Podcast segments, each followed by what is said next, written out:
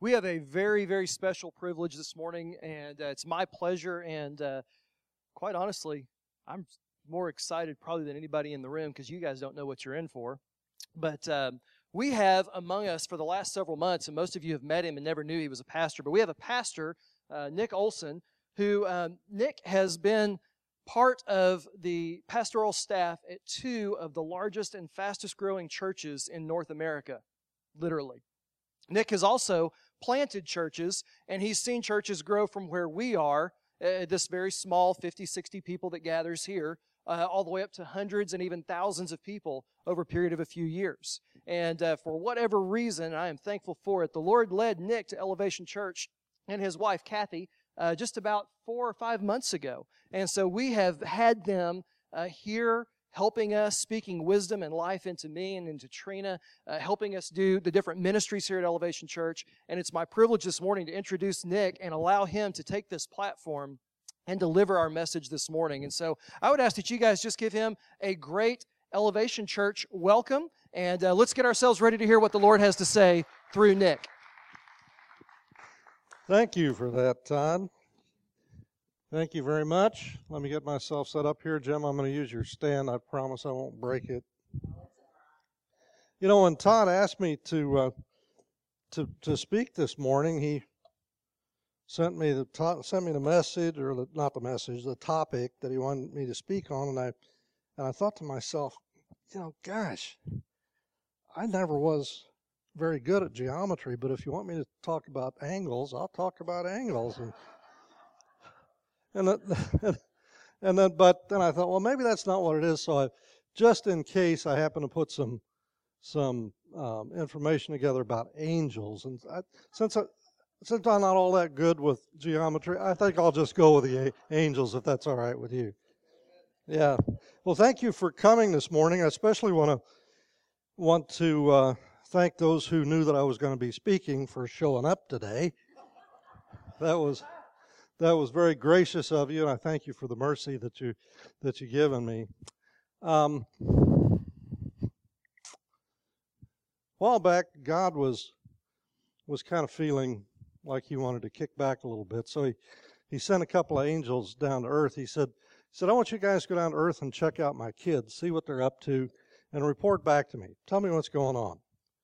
So they did. They came down. They re, they looked around a little bit, and they came back and they reported to God the Father. They said, said, Abba, it's not going so good. About 95% of them are on the wrong track. I mean, they're they're making some bad mistakes, and matter of fact, they're sinning. The other five percent, they're doing real good, but about 95% of them, it's not going so well. I said, oh well, you know, I, I, need to check that out. So he sends a couple of more angels to, down here and said, Go check on my kids and let me know what's going on. They came back and they said, Father, it's not looking real real good. About 95, 96 percent of the people said they're they're just on the wrong track. In fact, they're sinning.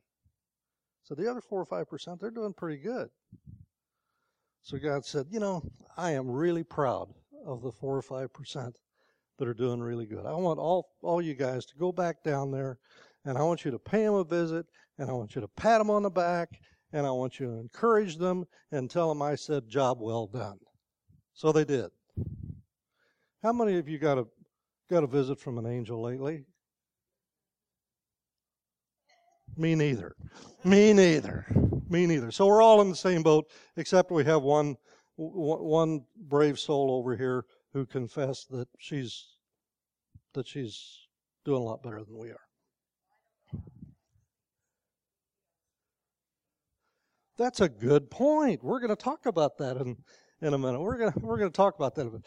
Last week we started a new series. Todd started a new series called Supernatural, and in that in that series or in that um, uh, uh, uh um, initial message, he uh, described for us another realm, another world, another another place that exists that we're not always aware of, but nonetheless it exists.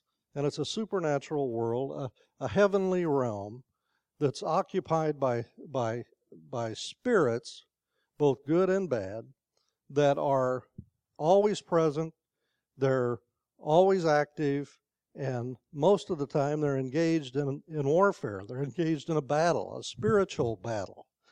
And the spiritual warfare rain, uh, rages all around us in a battle for for the souls of those who've been saved, or for the for the souls of those who've not been saved, and for the minds of those who have been saved. You see, the the the, the evil one wants to prevent any more any more people from being saved than he can possibly prevent from being saved, and he wants to distract those of us who have been saved from doing God's work because that means that more people will be saved. So, so they're they're constantly engaged in this in this battle for the for the for the souls and the, and the minds of the people. In fact, if you well, if you have your Bible with you, and I hope that you do, I hope that you brought your Bible this morning. Would you turn to Ephesians chapter six, verse ten? And I'm going to read from you, uh, read to you from six 10 through 17 to remind you what we talked about last week.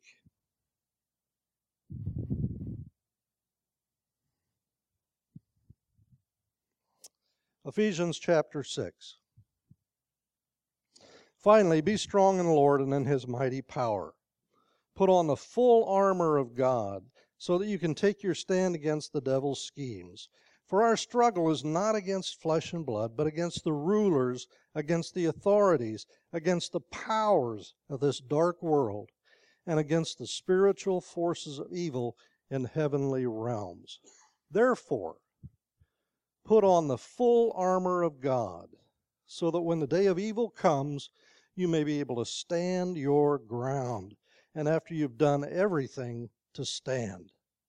Stand firm then with the belt of truth buckled around your waist, with the breastplate of righteousness in place, and with your feet fitted with a readiness that comes from the gospel of peace. In addition to all this, take up the shield of faith with which you can extinguish all the flaming arrows of the evil one. Take the helmet of salvation and the sword of the Spirit, which is the Word of God. There is a battle raging among us, a battle that is raging in the spiritual realm, a battle that we are all, knowingly or not, engaged in. We need to we need to put on the buckle of truth. And and one of the one of the truths that we need to put on is is is what these spiritual beings are and what they aren't. And what these spiritual beings are, are called is angels. Not angels, angels. They're called angels. Before we, uh, and I, I want to look at, at, I want to talk about several things about angels. But before we do, I want to look at some misconceptions that we all have that have been thrust upon us by the world about angels. And here's what they are. The first one, first misconception that we're faced with is that of flying babies with harps and wings. Anybody ever seen that? Flying babies with harps and wings. Where do we see that? Well, we see that on greeting cards and at our local retail card dealer, right? We see that a lot. Flying babies with harps and wings. If you have your Bible with you, will you do, do something for me, please? Take your Bible in your hand. If you don't have your Bible, maybe you have a cell phone that you pretend to be looking at a Bible application on put put that in your hand. And if you don't have that, you have an outline that has lots of verses on it. Will you take that and hold that above your head like this? Okay? Shake your head. Shake your head and repeat after me. It's not in the Bible. It's not in the Bible. All right. The second misconception is that all angels are beautiful women with long hair and long flowing gossamer gowns and wings and halos. Right? We see this a lot on tops of Christmas trees. Right? Repeat after me. It's not in the Bible. Okay? The third misconception that we always that we hear oftentimes hear is, is Hollywood's idea of angels. And there are two very famous ones. One is Clarence. Everybody remember Clarence? You know who Clarence was? From A Wonderful Life? Clarence was this venerable old man that used to follow or that followed Jimmy Stewart, Stewart around and he kept he kept doing something that sounded like this. Remember that? What happened every time that happened? An angel got his wings. Isn't that cute? Isn't that cute? It's not in the Bible. And then, probably my favorite, this one is so biblically accurate that it's almost scary. There's a movie called Michael that John Travolta starred in. Anybody remember that movie? In in the movie Michael, John Travolta played a played an angel who was a womanizer, a drinker, a smoker, a cusser, and and and, and wore a wife beater. Now, how biblically biblically accurate is that? Okay, you know the routine. It's not in the Bible. So there are many misconceptions about what angels are. None of that's true. None of it. There's one, there's, there's one last one that many of us cling to in, in times of grief, and it's very understandable why we do this. But it, it's the idea that angels are deceased people who've gone to heaven and gotten their wings. Oftentimes we think that it's deceased relatives because it, it's comforting to us to think that grandma died and went to heaven, became an angel, and now she's look, watching over me. That's a pretty common mis- misconception. A lot of people believe that. When you think about it, it's kind of creepy, isn't it? I mean, do you want grandma watching everything that you do? huh? There's just some things I don't want grandma to see me doing. And probably the same for you. But fortunately, guess what? It's not in the Bible.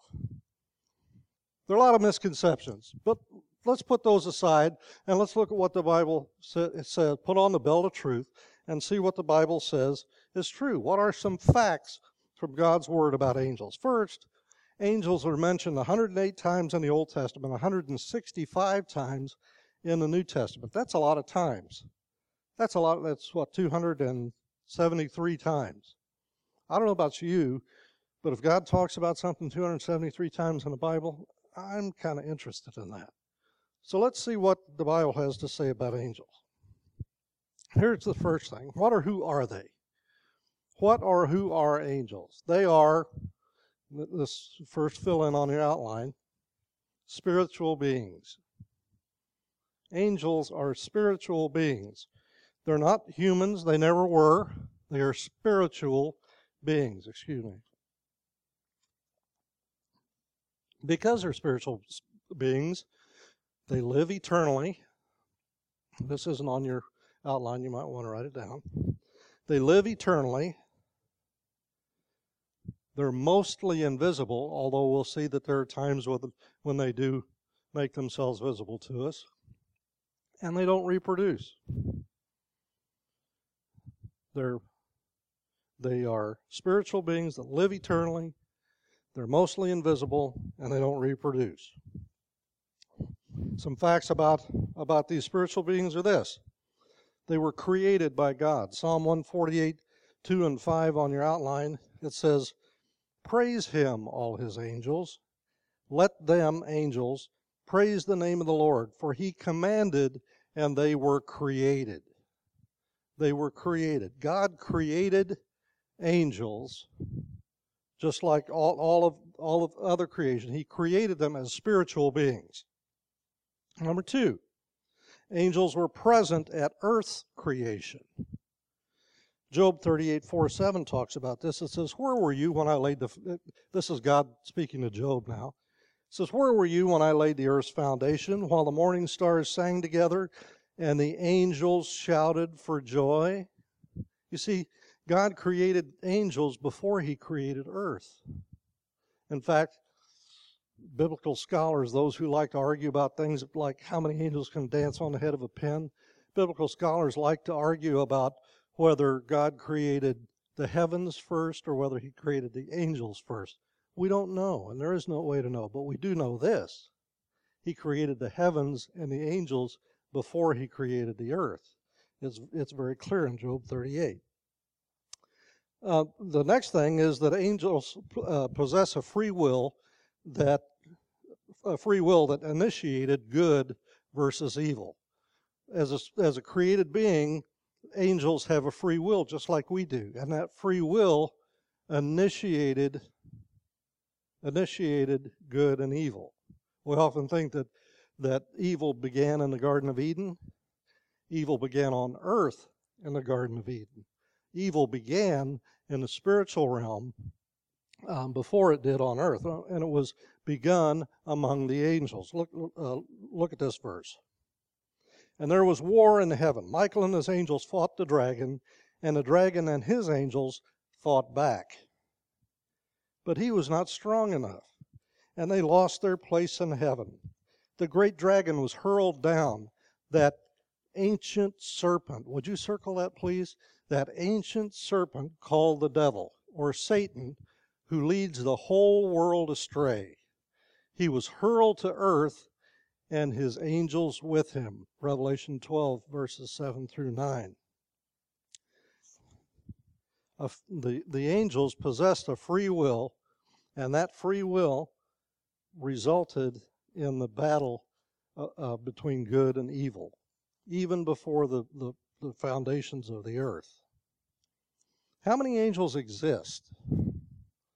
Well, their number, and this is the next fill on your, your outline, their number is infinite. There are an infinite number of angels.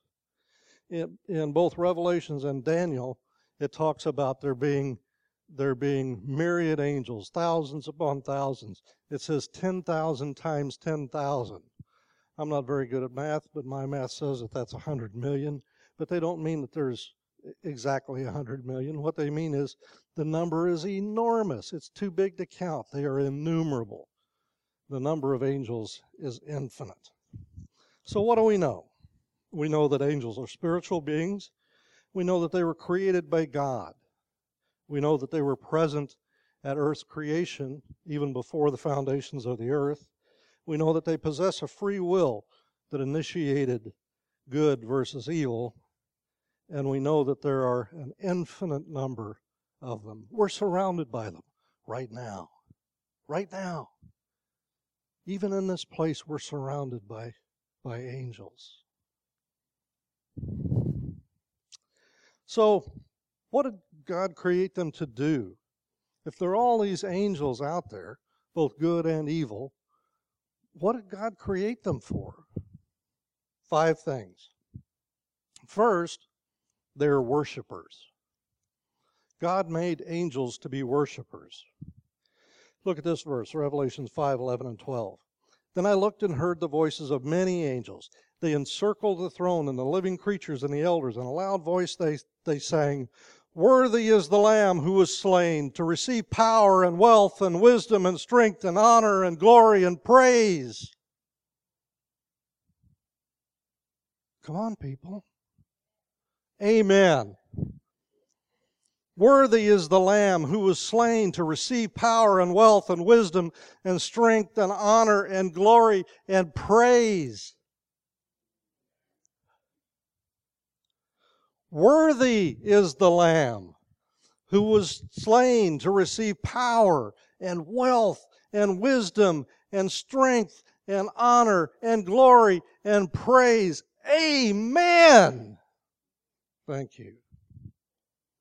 Let all God's angels worship him, Hebrews says. All God's angels, not just some of God's angels. Some, some biblical scholars like to argue that, that angels are classified, that there are some classified for this purpose and others classified for other purposes, and one of the purposes worship. No, all God's angels were created to worship him. Every one. Number two, they're warriors. They're warriors. They are fearsome, awesome warriors. In fact, the, the Old Testament, there are all sorts of stories that we could go into in the Old Testament about, about angels defeating enemy ar- armies. But to, to give the, the greatest example in the Old Testament that, that I can think of to demonstrate just how powerful and fearsome uh, angels are as warriors is this one 2 Kings 1935. That night, the angel of the Lord, one angel, the angel of the Lord went out and put to death 185,000 men in the Assyrian camp. One angel 185,000 men slain. They are fearsome, awesome warriors. Revelation 12, verses 7 through 9, we read that earlier about the about the war that, that took place in the heavenlies. They are warriors. They were made to be, they were created to be warriors and to fight God's God's enemies. Number three, they are messengers. Angels are messengers. But the angel, and circle word angel there, you might want to write in the in the um, margin of your outline. The Greek word that's rendered angel in this place is aggelos, A G G E L O S. It literally means in Greek messenger. But the angel said to her, do not be afraid, Mary. You have found favor with God. You will be with child and give birth to a son, and you are to give him the name Jesus. He will be great and will be called the Son of the Most High. The Lord God will give him the throne of his father David, and he will reign forever. His kingdom will never end. Amen. Thank you. Amen. In this case, Mary was was was child and she was apprehensive about what was going on. And an angel of the Lord came to her and brought a message, a message of comfort, a message of peace.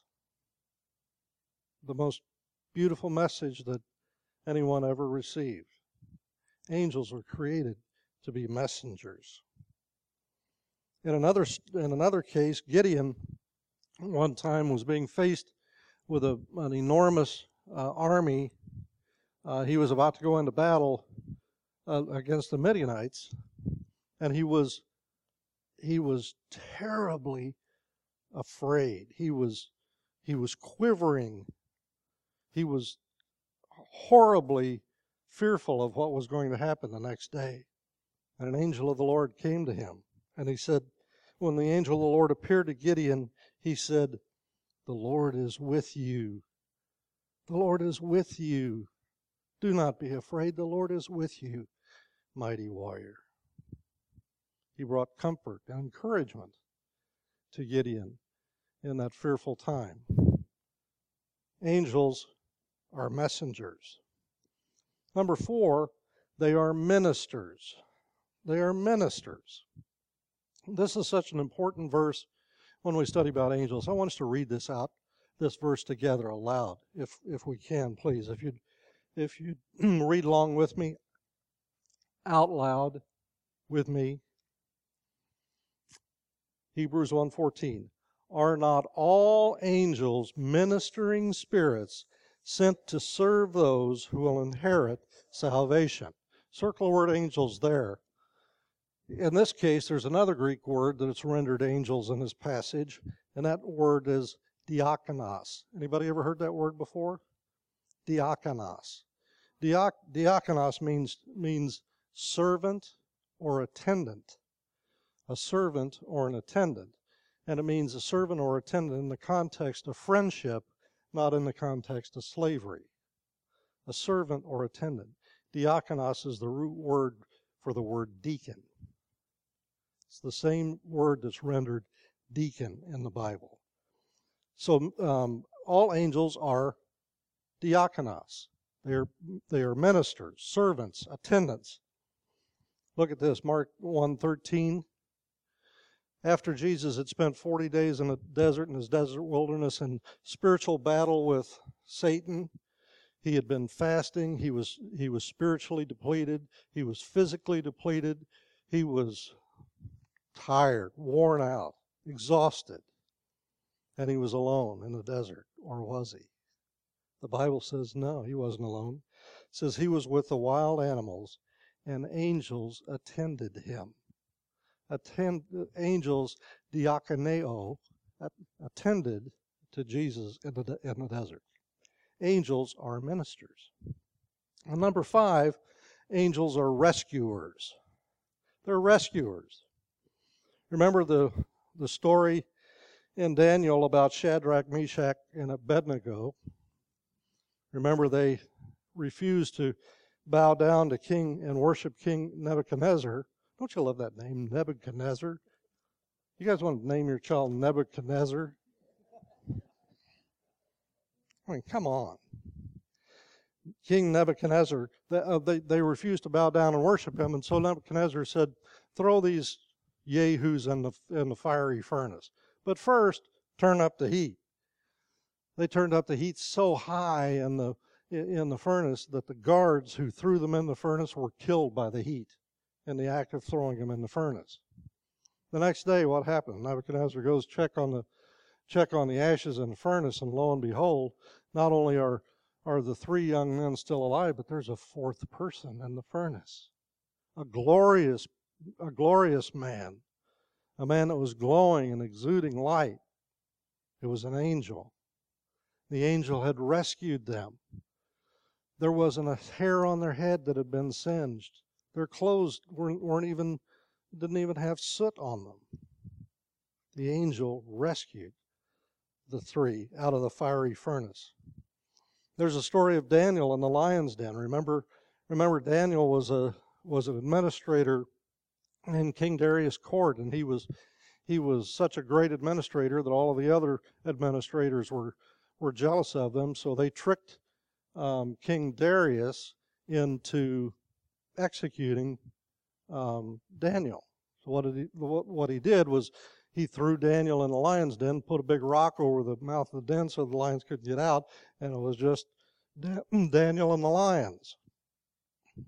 Lo and behold, he come back the next day, uh, Darius to check on the on the on Daniel, and what does he find? He finds Daniel sitting among the lions, pet, petting the lions like they were pussy cats, and he says, Daniel says, "My God sent His angel and he shut the mouths of the lions. He shut the mouths of the lions. Angels are rescuers. So what did they what did God create them to do? He created them to be worshipers, to be warriors, to be messengers, to be ministers, and to be rescuers. So you might ask the question, what can angels do for me? What can they do for me? There are all these wonderful stories in the Bible about about things that angels can do. What can the angels do for me? What does this have to do with me? Well, we're going to answer that question. The, the angels can do four things for you. And here's what they are. The first one is they can direct me. They can direct me. Remember the story of Balaam and, ba- and his donkey in, in Numbers 22? If you don't remember, Balaam, a man of some wealth, owned a donkey that he used for transportation. He decided to go to go someplace to see some less than sort of shady characters, and didn't make God too happy. So, but off off Balaam went on the wrong path. As he was going down the wrong path on his donkey, by the way, it was a female donkey. Anybody know what a female donkey's called? Huh? There you go, a Jenny. He was on his Jenny, and very good, Tom. Yeah. Yeah. All that schooling's good for something.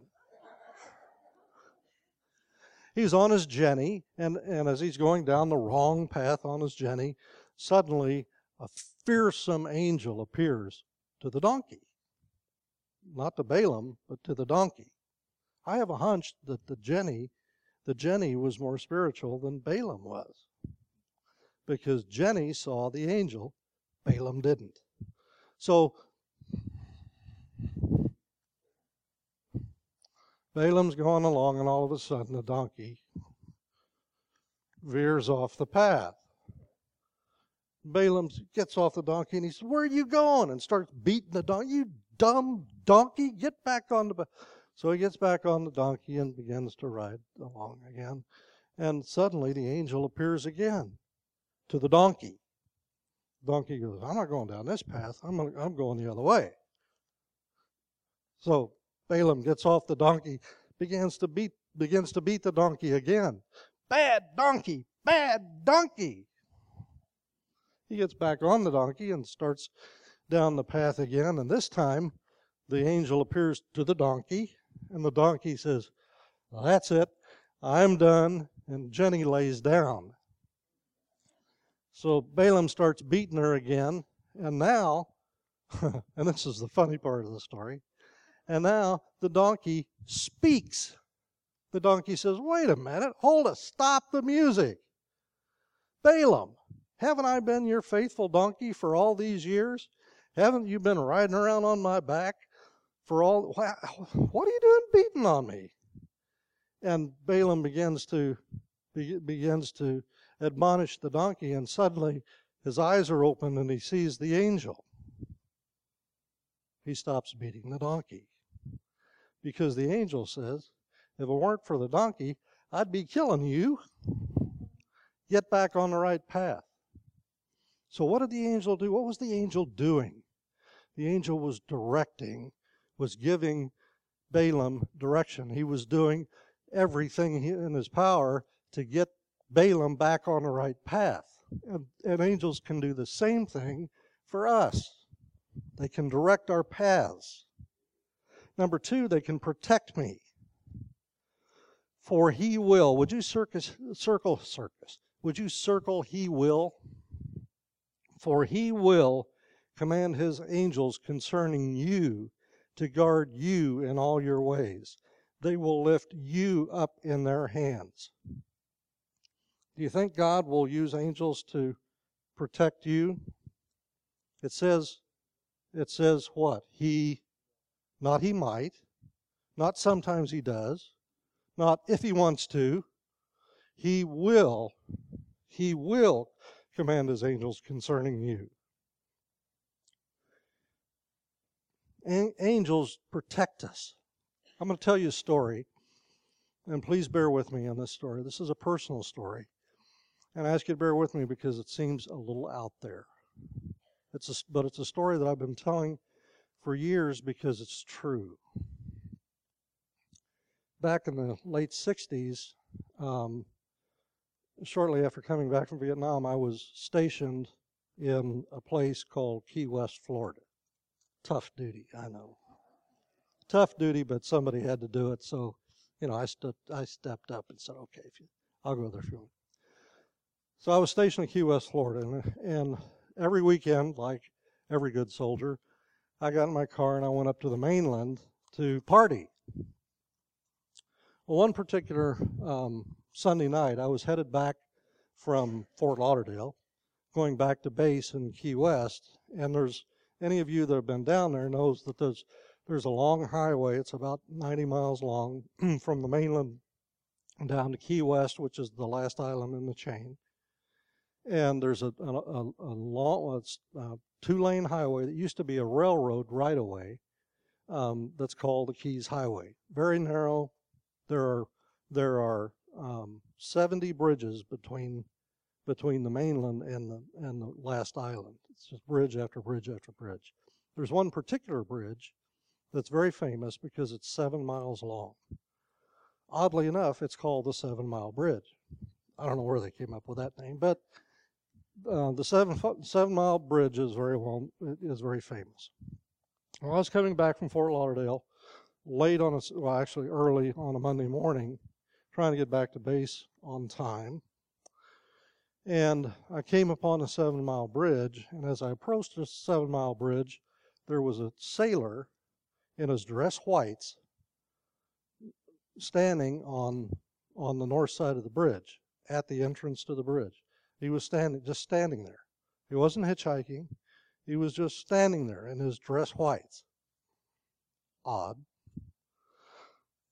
I as I pulled I pulled up and stopped, and here's what here's what I recall. I opened the door, reached over and opened the passenger's door on the car, and the sailor sat sat down in the car and closed the door, never spoke a word. I I remember proceeding, excuse me, proceeding to go to drive over the bridge. The next thing I remember is stopping on the other side of the bridge, the sailor opening the door, getting out of the car, and me proceeding on to Key West. Now, there's nothing within 10 miles of the north side of the bridge. There's nothing within 15 miles of the south side of the bridge. There's no reason why a sailor would be standing on one side of the bridge or getting out on the other side of the bridge. There was nothing to go to. He never spoke a word. I have no idea who he was or why he was out there at 3 o'clock in the morning in his dress whites. I have no idea. I have no recollection, none, of driving over that bridge. It's a seven mile bridge. I, it didn't take me just a few seconds. It took me a few minutes to get over that bridge. I have no recollection of passing over that bridge. I don't know what, what that was, but I believe that that was an angel who God sent to protect me. Something was bound to happen on that bridge that God protected me from, and I believe that He used His angel to do that. Why do I believe it? Because the Bible says it. They will they will protect me. Number 3, they can rescue me. They can rescue me. Peter in Acts 12, 5 through 10 was in prison. He was in he was chained to two guards in prison and he was about to go to trial the next morning that was probably going to result in his execution. Um, let's look at let's look at this at this story quickly. Acts 12, 5 through 10. If you have your Bibles with you, uh, open to Acts 12, and let's look at verse 5. So Peter was kept in prison, but the church was earnestly praying to God for him. The night before Herod was to bring him to trial, Peter was sleeping between two soldiers, bound with two chains, and sentries stood guard at the entrance. Suddenly, an angel of the Lord appeared, and a light shone in the cell. He struck Peter on the side and woke him up. Quick, get up, he said. And the chains fell off Peter's wrists. The chains just fell off Peter's wrists. Then the angel said to him, Put on your clothes and sandals. And Peter did so. Wrap your cloak around you and follow me, the angel told him. Peter followed him out of the prison, but he had no idea that, that what the angel was doing was really happening. He thought he was seeing a vision. They passed the first and second guards and came to the iron gate leading to the city. It opened for them by itself, and they went through it. When they had walked the length of one street, suddenly the angel left him. Suddenly, the angel left him. They can rescue me, just like they rescued Peter. Peter was rescued from sure ex- uh, uh, execution the next day by, a, by an angel who came and physically rescued him from his, from his situation. And they can rescue you. Number four, they can provide for me. There's a story in First Kings. Actually, I've got uh, the wrong the wrong uh, reference here. It's actually First Kings 19, 3 through 9.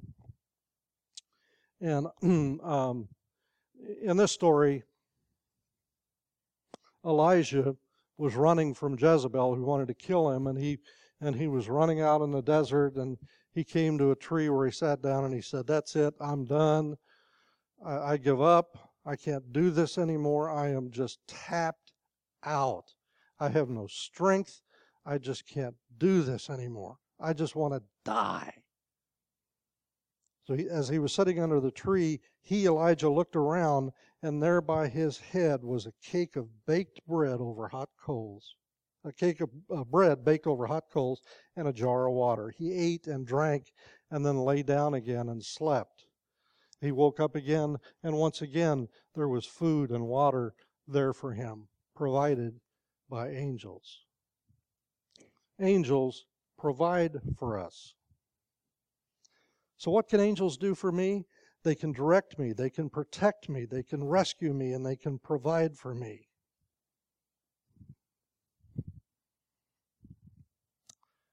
I have, I have a strong feeling that there's someone here today who could use some of that. I, I, I believe with all my heart that there's someone here who can use direction. Somebody here this morning who's perhaps on the wrong path, made a bad choice, headed in the wrong direction, perhaps drifted away from God, perhaps turned away from family or something else that's dear to you. I believe there's somebody here this morning who can use protection. Somebody whose life is at risk. Perhaps your health is at risk, or your livelihood is at risk, or your relationship is at risk. There's somebody here this morning who can use some protection. I believe that there's somebody here this morning who could use a rescue. Perhaps you're in trouble with your spouse. Perhaps you're in trouble at work. Perhaps you're even in trouble with the law. Somebody here can use a rescue. And I believe that there's someone here this morning who could use provision. Perhaps you're down on your luck financially. Perhaps you're lost your job. Perhaps you're about to lose your home. Someone this morning needs God's provision. So, what should I do? How can I have this? How can I get angels to, to, to, to, to do these things that God says that they will do for me? There are two things. Two things. The first one to be honest with you, I really don't understand. But the Bible says to entertain strangers. Entertain strangers. It says, do not forget to entertain strangers, for by so doing, some people have entertained angels without knowing it. I think what the Bible's trying to t- say to us here is don't wave off the helicopter. Don't, don't turn away the help that God is trying to bring you. Entertain strangers, for they may be exactly what you're looking for. But more importantly, the second thing is surrender to Jesus. Surrender to Jesus. I want you to go back to the very top of your outline. Back to Hebrews 1:14 where it says, "Are not all angels ministering spirits sent to serve those who will inherit, salva- inherit salvation. Would you circle that last phrase? Those who will inherit salvation. For you see, all these promises that God offers us relative to angels, all these things that angels can do for us, we are promised those. But there's a premise to the promise. And the premise is this all of this is available if, if, if we will inherit salvation. And how do we do that? How do we do that? How do we inherit salvation? John 14, 6 is the answer. Jesus said, I am the way, the truth, and the life. I am the way, the truth, and the life. Not I am one way, but I am the way, the truth, and the life. No one, would you circle the word, the words no one? No one comes to the Father except through me. How do you receive all, all of these all, all of these gifts from the angels? By accepting Jesus Christ, by bringing by bringing Jesus into your life, by surrendering your life to him. And in so doing, you can claim these promises. You can pl- claim the direction, the protection, the rescue, and the provision that the angels can, can bring for you. If you haven't done that, if you haven't asked Jesus to come into your life, to be the chairman of the board in your life, would you ask him to do that today? And if you've already done that, but perhaps you've drifted away from him, perhaps you've gone down the wrong path, will you turn back? Turn back to Jesus? Rededicate your life to him here this morning? You can do that very simply. Let's bow our heads together, please.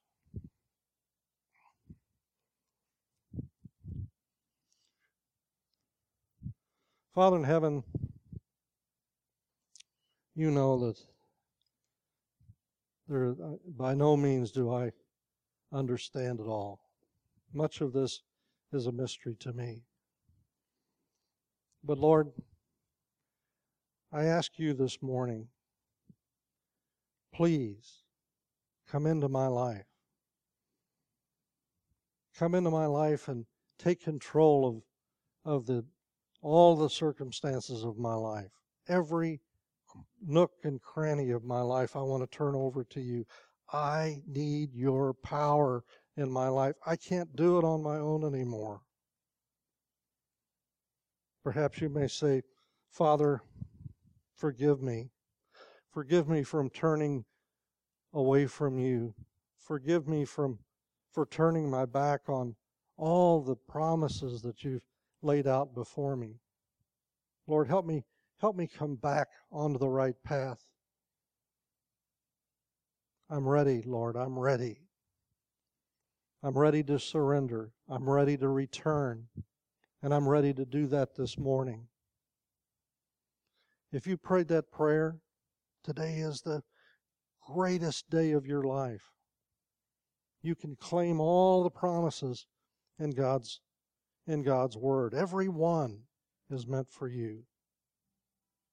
And if you've made the decision to turn back to God this morning, rejoice. Rejoice. His angels have just been waiting to come and to serve you. With every eye closed and every head bowed this morning, would you do this for me? If you prayed that prayer and meant it in your heart, if you asked God to come into your life and, and, and you surrendered your life to Him, or if you asked God to help you back onto the onto the path toward Him, would you simply look up at me? Would you look up at me? God bless you. God bless you. God bless you. And God bless you. Father, thank you for being such a loving God. Thank you, God, for giving us the power of your angels, making them available to us in our lives. We need that power. You are a great and loving God. We thank you. In Jesus' name, amen.